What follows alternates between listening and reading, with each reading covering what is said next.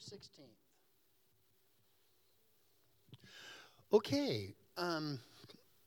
Well, I just want to welcome everyone to COA Bible Study.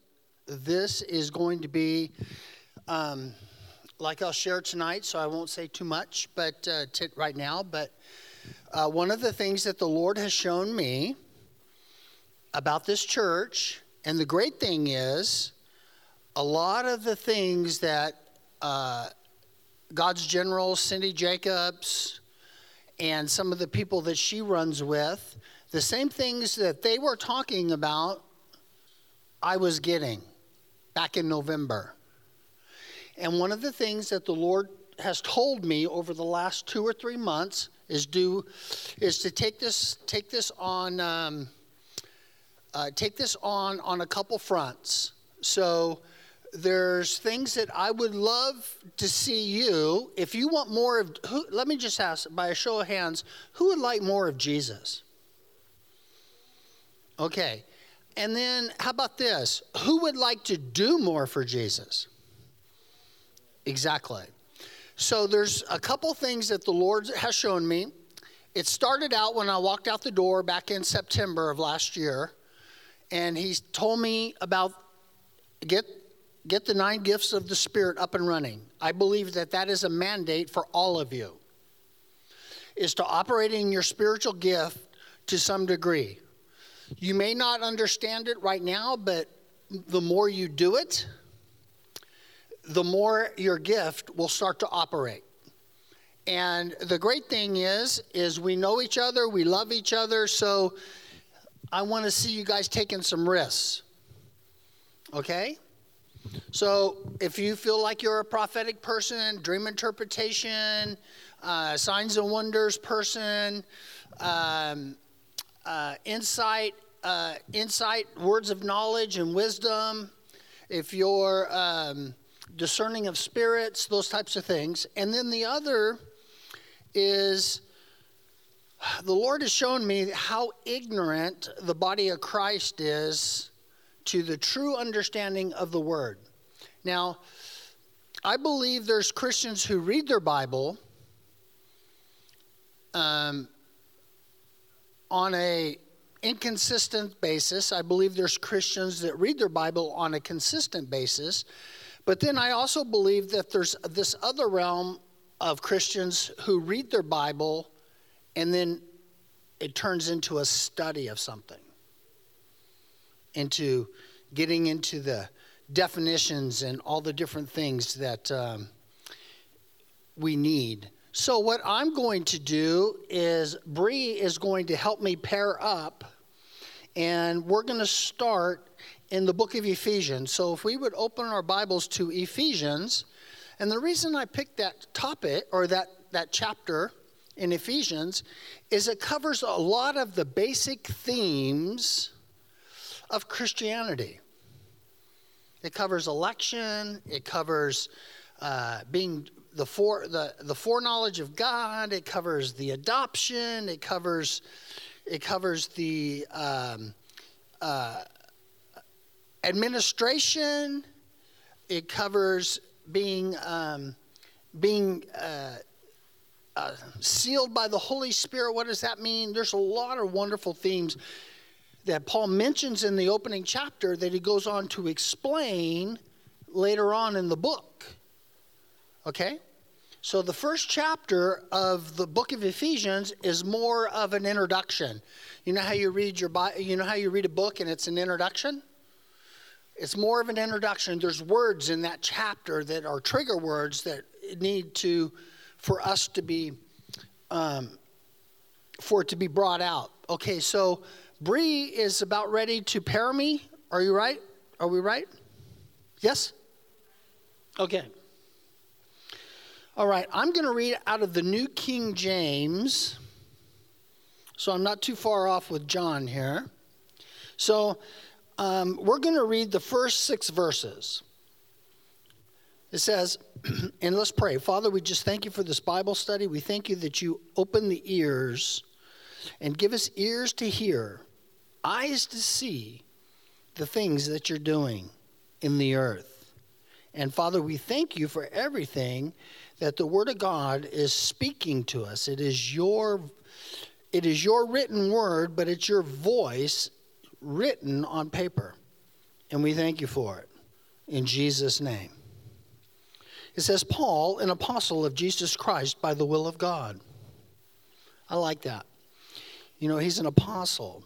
It means somebody who was sent of Jesus Christ. So he was sent by Jesus Christ by the will of the Father to the saints. So he went to the saints who are in Ephesus. Now we know that is a community letter, you know, like Colossians and other places. Paul wants this epistle to be read everywhere. To the saints who are in Ephesus, and how do we know that? By this statement right here. And the faithful in Christ Jesus. So not only was it first given to the Ephesians, but then it was called to give this letter to all the faithful in Christ Jesus. Grace to you and peace from God the Father and the Lord Jesus Christ. We'll get to that in a minute. Blessed be the God and Father of our Lord Jesus Christ, who has blessed us with every spiritual blessing in the heavenly places in Christ Jesus, or in Christ. Just as he chose us in him before the foundation of the world, that we should be holy and without blame before him in love, having predestined us to adoption as sons by Jesus Christ to himself, according to the good pleasure of his will, to the praise and the glory of his grace, by which he made us acceptable in the beloved. All right, so that's what we're going to cover today.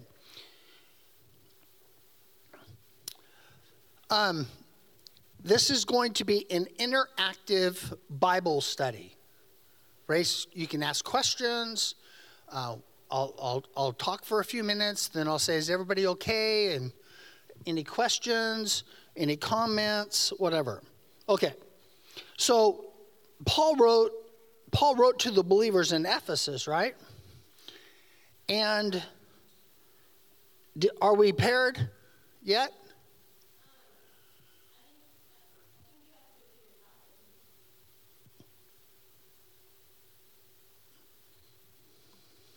Okay, I'm pairing right now. Says I'm paired.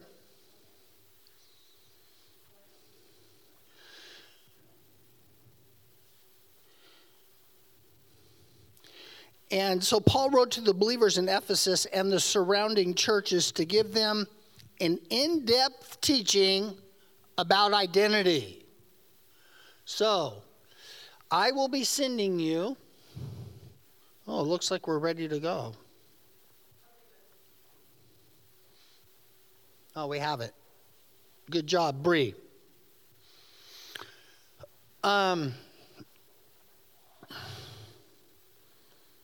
Do it this way. So, an in-depth teaching about identity. You know, in the book of Ephesians, there is a lot of identity. And so, at the end, what I will be doing is for those that are come to the class, I will be sending you an email with the notes on your homework assignment. And so, let me just kind of show you what your homework assignment will be. Our true identity. This is your homework assignment. I will be sending the notes to you and things like this. So what I ask you to do, who writes in their Bible? Okay, this is your job. Your job is to go and underline each one of these verses that I give you throughout the New Testament, so that when you have it underlined, you're going to come across it and go, "Oh, I underlined that for a reason." Okay? So like Romans 8:2, for example. We are set free from the law of sin and death. It's a powerful scripture verse. Powerful scripture verse. Set free from the law of sin and death. If anybody has any type of deliverance background, that does the end for the kingdom of darkness. That just does them in right there. Okay. So, it talks about identity, how to grow in Christ, our exalted position in Christ, and to maintain unity in the church. Now, those are not all the subjects, but those are the mainliners. Those are the big ones. You come across those subjects throughout the epistle, okay? The first half of this chapter, Paul introduces us to most of the themes he's developed in this epistle. So let me ask you, what is one of your favorite themes in the first epistle of Ephesians, the first chapter? Anybody? How about adoption? I love that adoption in verse 7. We'll get to that next week. But so Paul begins by saying, "Blessed be the God and Father of our Lord Jesus Christ." Now, the Greek word for blessed here, and it means blessed, praised, and what? Adorable. So, on my first note here, what Paul is encouraging us to do is when it's time for worship, we need to really get into blessing God for all that he's done for us. Are you okay with that? Paul is encouraging us, blessed be the God and Father of our Lord Jesus Christ. Blessed be God.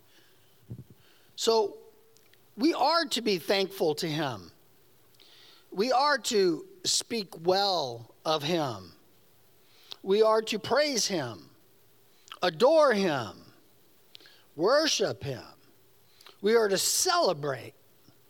Worship should be a celebration. Who agrees with that? Aye. Yes. I think worship is probably one of the most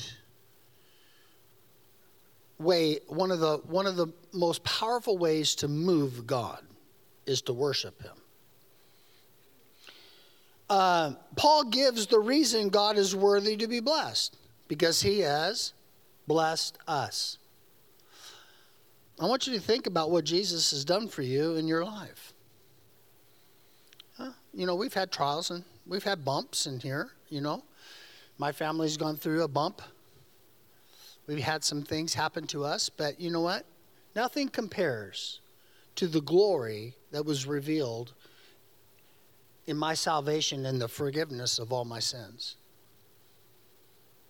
No matter how bad, no matter what we do in life, whatever comes our way, we should understand that it's only a temporary thing.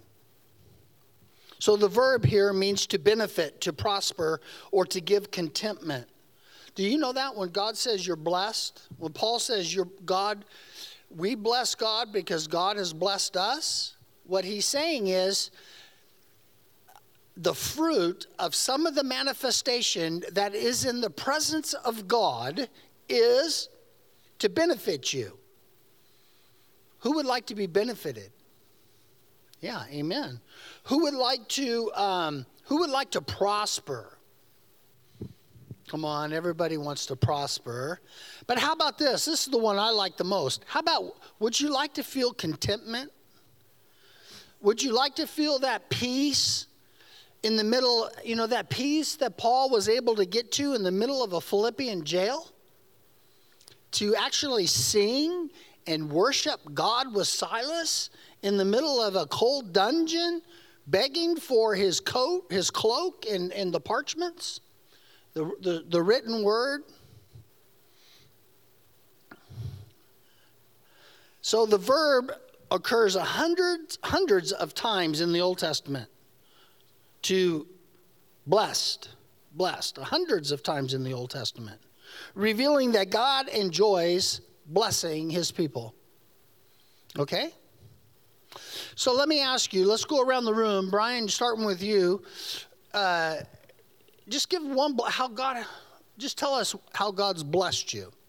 Just one quick example around the room. Marriage. Excellent. Good choice. Where's Angela? She should be in here. Keith.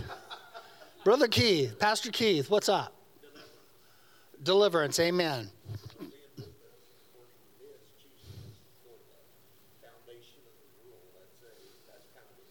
Being chosen in Christ. Amen. Olga.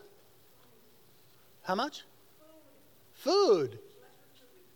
Ah, amen. Hannah. Freedom. Amen. Martha. Freedom. Yeah, delivered from evil. Oh, I'm sorry, Bree. Come on, Bree.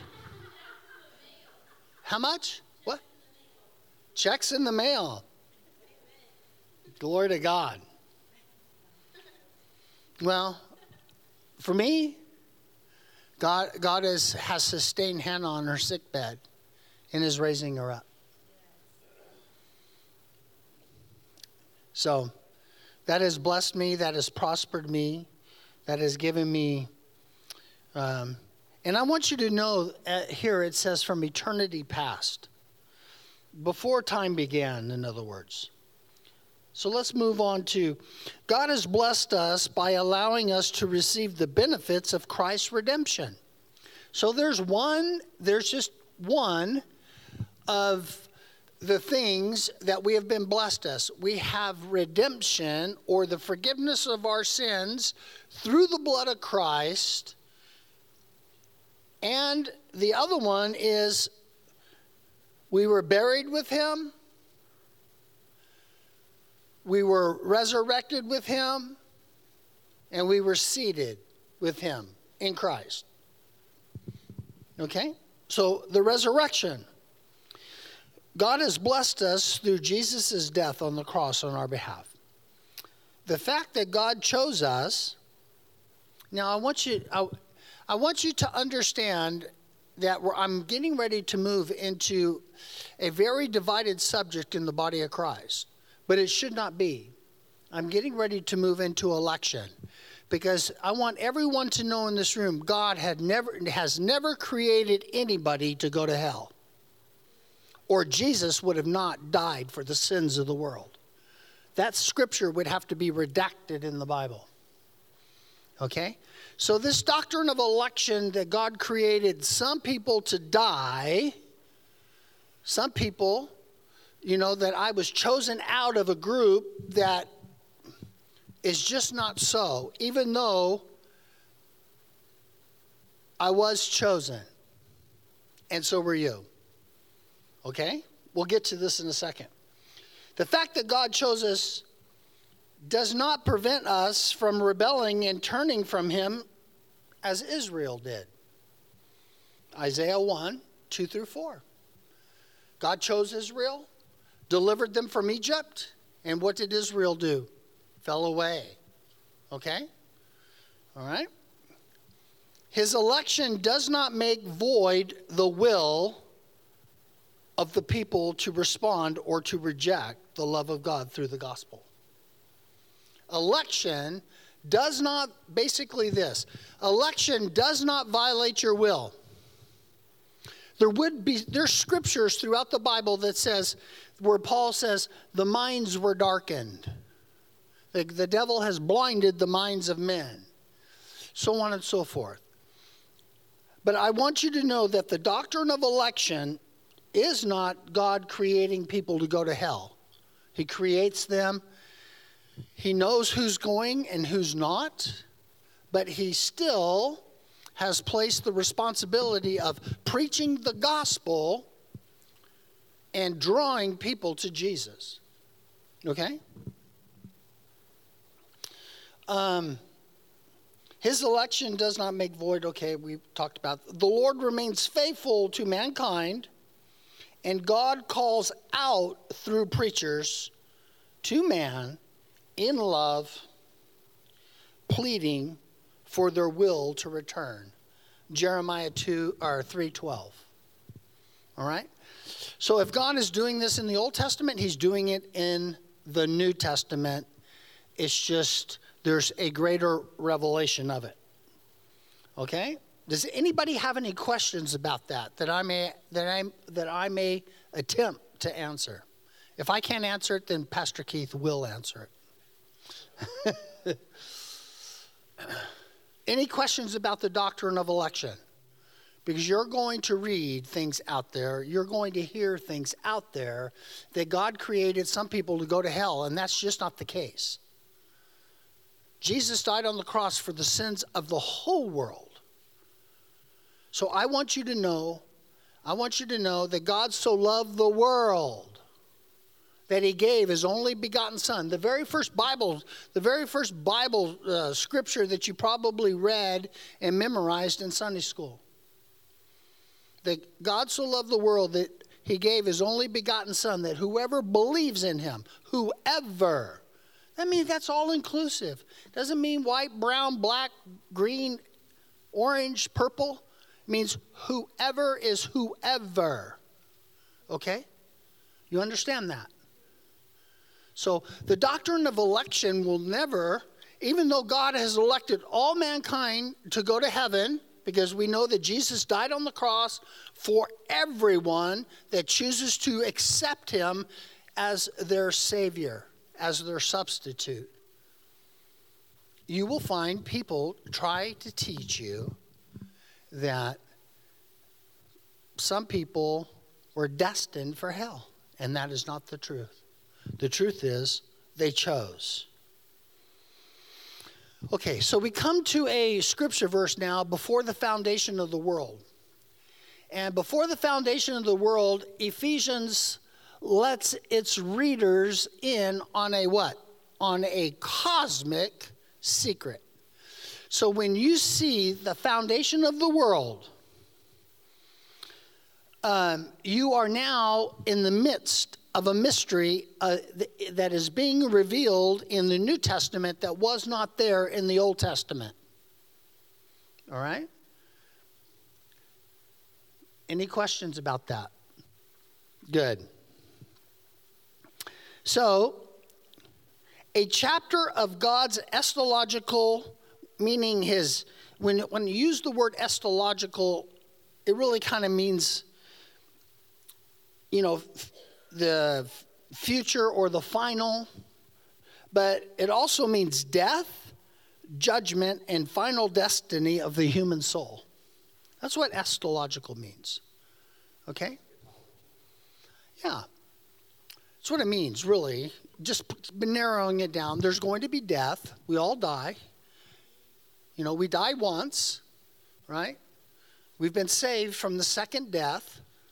Come on. We've been saved from the second death, which is the judgment of God. And the final destiny of the human soul is heaven or hell, period. Okay? So there is this eschatological plan that was laid before the foundation of the world that was formerly concealed and now has been revealed in Christ. And what was the plan?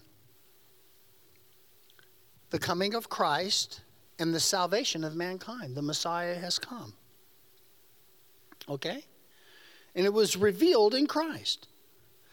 So when you're reading the New Testament, which is basically the doctrines and the glories of Christ, you're reading a future plan that the Old Testament saints did not have. Okay? I really love reading the writings of Paul. I'm drawn to the writings of Paul more than any other, even the Gospels, because I like the doctrine of the church through Paul. So the foundation of the world has a lot of themes, all right? So the foundation of the world, there it is in the Greek. It means the beginning of the world. And that's that arch word there actually means beginning. Beginning of the what? The cosmos. It's not cosmo, it's kalmao or whatever. But I like cosmos because it means the same thing. The beginning of the world. The creation. Jesus speaks of the blood of all the prophets shed from the foundation of the world. From the beginning. So here's my point. I drew, and I'm not going to belabor this very much, but what I'm wanting you to see is that when you run across the foundation of the world, I want you to go through your Bible. This is called Bible study. So my job is to teach you to study the Bible so that you'll know. See, faith comes by hearing and hearing by the Word of God. So if I'm hearing the Word but not getting the results, maybe there is a study that I need to interconnect certain scriptures in the Bible that would give me greater direction on how to pray, on maybe what to do, so on and so forth, okay? So I went through and I looked, and it says that Jesus asserts the Father's love for him before the foundation of the world. John 17:24, John 17:5. In the parable of the great judgment, the king tells those on the right hand, inherit the kingdom prepared for you when? Before the foundation of the world. So let me just say this. Here is my recommendation for you. You need to study the beginning of the world. And I'm not talking about Genesis. I'm talking about what the Bible says about the world. How about 1 John 2:15? Love not the world and the things of the world. So when you're studying your Bible and you run across certain things in the Bible, you need to pay very close attention on what it is trying to give you a well-balanced understanding. You're looking for understanding. What lacks in the Christian relationship is the understanding of God's word to stand on it. And the more that you understand, the greater you can stand. Because you believe. If I only understand half of the blueprint, how much of the project am I going to get done? Let me just talk to Mansfield over here. Brian, if I only know what half the blueprint says, how much will I get done? Not much. Thank you very much. Because I won't get half that done because I won't get half the project done because I only understand half of it. I'm going to miss all the things that it connects from the things that I don't understand, so I'm going to miss more than half. Okay. How about this? Before the foundation of the world.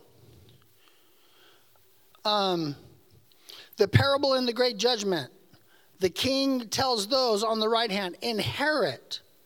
So this is what I would suggest you do. Go through the Bible and look up the kingdom of God. And study the kingdom of God.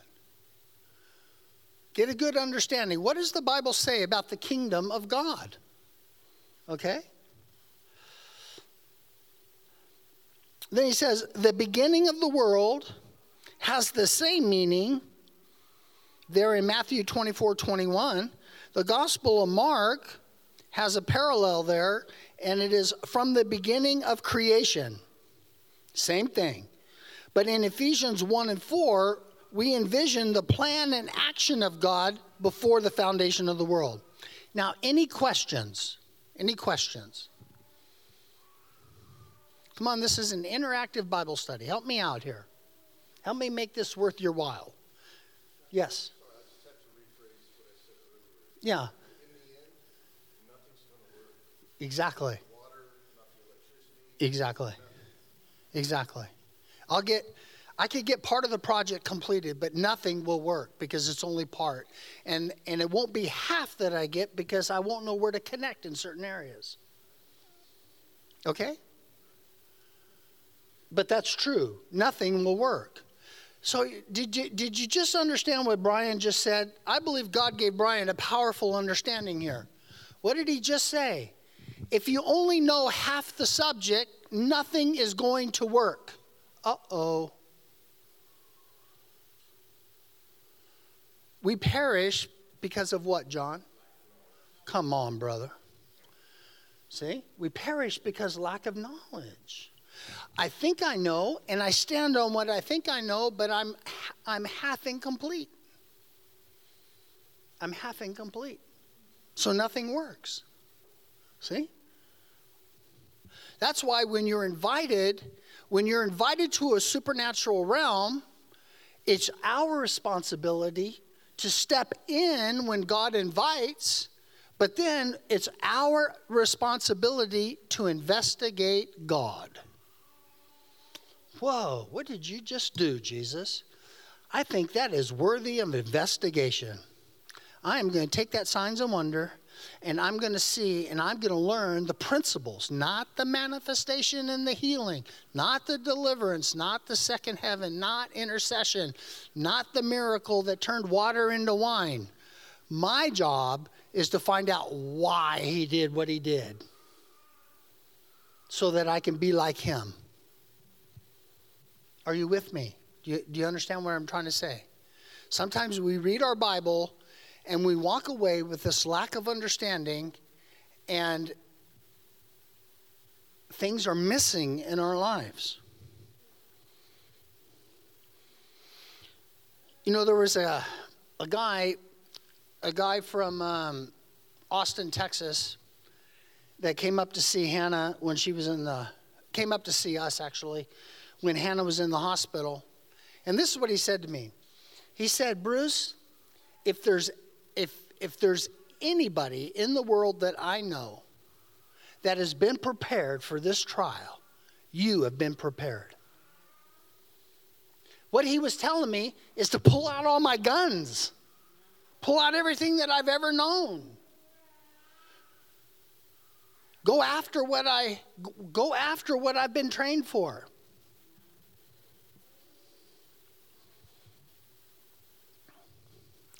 Ephesians 1:4, we talked about that. Here's what I want you to understand. See the word therefore at the bottom of that big long paragraph? When we came to Christ, not only did he save us in that present moment, but we stepped into, this is what you need to know, you stepped into eternity past, you are walking in eternity now. Do you understand that? By being a Christian. A lot of people sit in the church and they just sit there like this because they don't understand that they're living in eternity now. And tomorrow, your tomorrow is already what? Guaranteed, because you're in Christ. You're in Christ. So, and you are walking in the future. Let me just give you, come on, Pastor Keith, give me an example of the kingdom now in the future. Miracles. Or how about this? First thing that my mind turned is, how about the prophetic? Manifesting the future in the now. Oh, come on. Travailing intercession. Calling on God to step in what he has already promised in the future in our total redemption for that to manifest here. You see what I'm saying? Anytime somebody gets delivered or healed, you are watching the future kingdom in the now. Your Bible is the most amazing thing in your house, even over your wife. It's a close one. It's close, because Pastor Lee's going to hear this.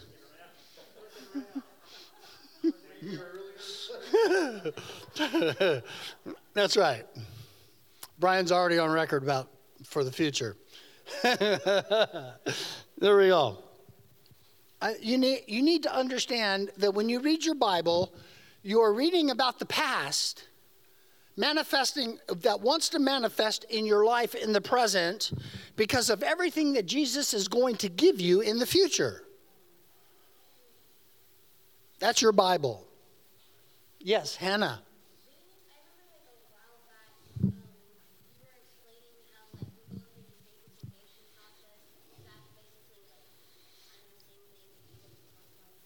Yes. Yeah, sanctification is a process. Sanctification unto glorification.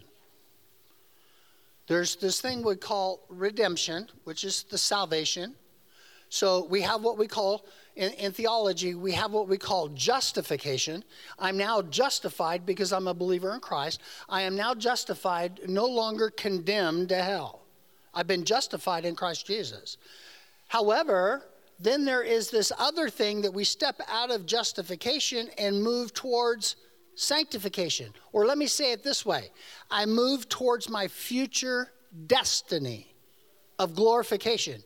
Now, how much glorification? We talk about the glory of God. And there's chapters in the Bible where the glory is going to fill the earth. Isaiah, I think it's in Isaiah, it says the glory is going to fill the earth like the oceans fill the or like the seas fill the earth or the whatever. In other words, if you take a look, most of this planet is water. In other words, the glory of God is going to be everywhere one day before the coming of Christ. That's the future.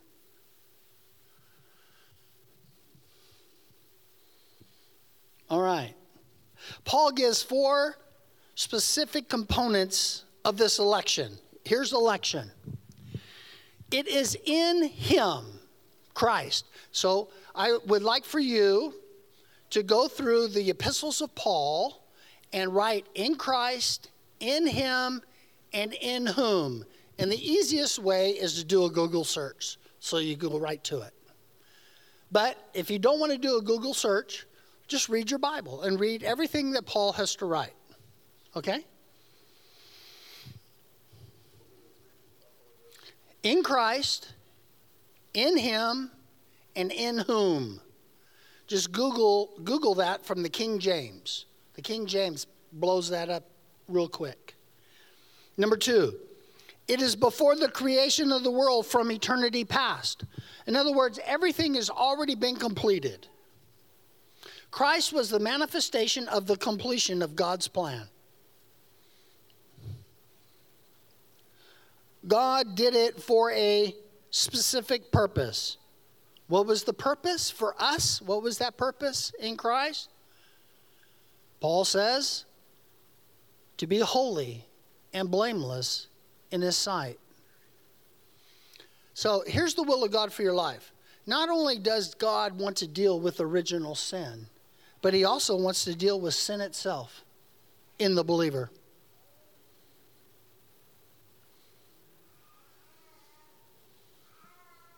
Now, how does he deal with original sin? Come on, give it to me. How did God deal with original sin? The cross. The death, the bodily resurrection, and the ascension. That's how God dealt with original sin. He has taken the power of sin away. Now, sin pulls on us because we still have parts of our old nature that are alive, okay? However, the desire of the Holy Spirit in our lives is to be holy and blameless in God's sight. And number four, you have to understand that this is an act of love and that everything that happened to us is in love, okay? I've got 5 minutes, and I'm going to make it. Okay, we're going to spend 5 minutes on predestination. Predestination, you have heard that one. That's like election. I mean, come on. Some people have been predestinated to go to hell again. All right? That is not predestination according to the Word of God. All right? In Acts 4:28, it is rendered determined beforehand. God predestinated certain things to happen. Like, God predetermined that Christ would die on a cross for the sin of the world. Are you with me?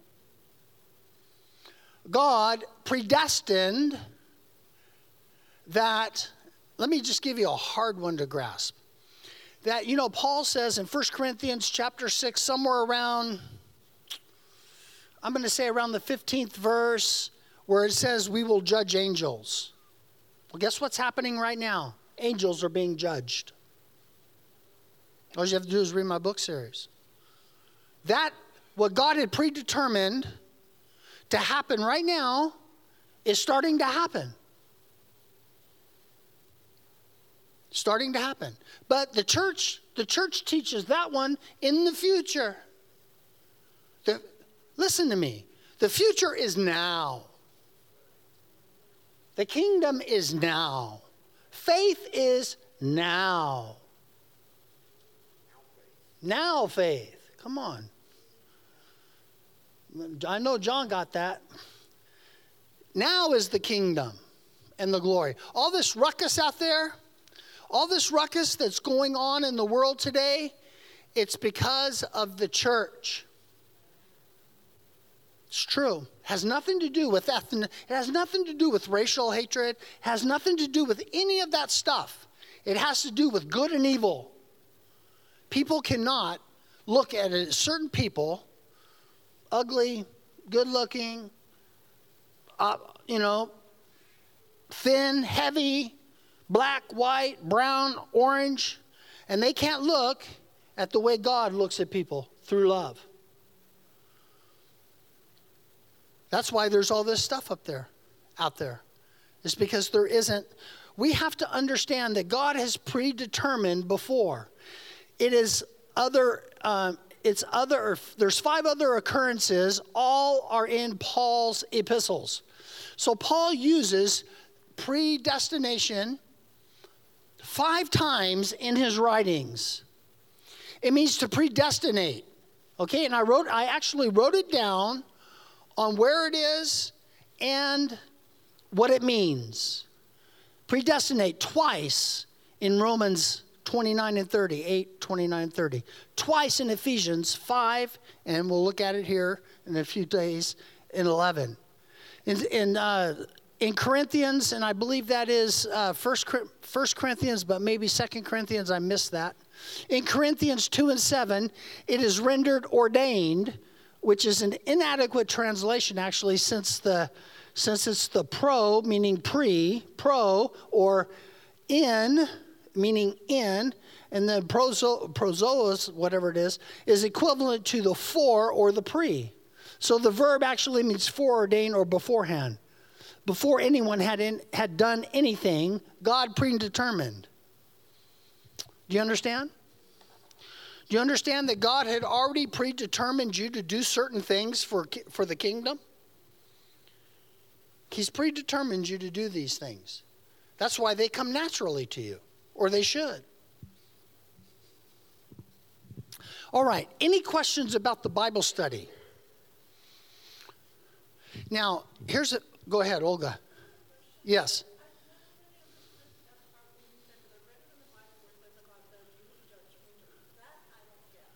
Yeah, well, the church actually teaches that we are going to judge angels, and they talk about when Christ, they use it when Christ comes back, and the church is going to be able to judge the angels.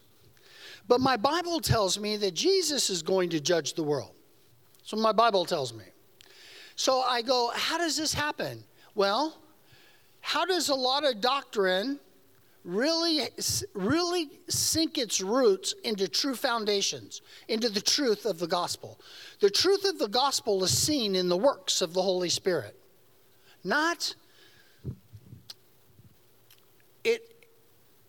It's the manifestation, let me say it this way. It's the manifestation of the Word of God unto truth. The manifestation or the power of the Holy Spirit will manifest the truth of the gospel. That's why when I see something happen in the supernatural, I don't fully understand it. I turn my eyes to One, the written word. Two, the language.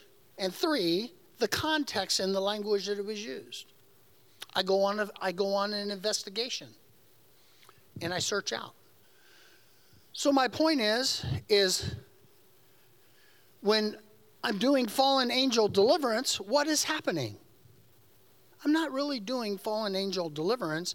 I'm fulfilling a scripture verse that was predetermined for this time to manifest itself, and that the angels, the evil angels, not the demons, the evil angels have to obey. Because it is written. See, that's how Jesus defeated the devil in the desert. It is written. Right? It is written. So when you're dealing with the angelic realm, you got to deal with it is written. If you want angels to go to work for you, your angels, then you've got to say it is written. Oh, come on, church. You have to say, Father, I ask that you move the angels for this because it is written. And what is it written for? You've got to find that answer in fulfilled in Christ Jesus. If it's fulfilled in Christ Jesus, guess what happens? See, the angels don't move. I say angels run the demons through. Angels pull down the fallen angel that God wants to judge. But when does it actually happen? It actually happens when I say those words that rocks the foundation of the world now and will absolutely turn this world right side up. In Jesus' name. Those words are the power of God, Paul says. Okay, any more questions? Wow, soak it in. All right. Let's take a break then. We'll return here for worship.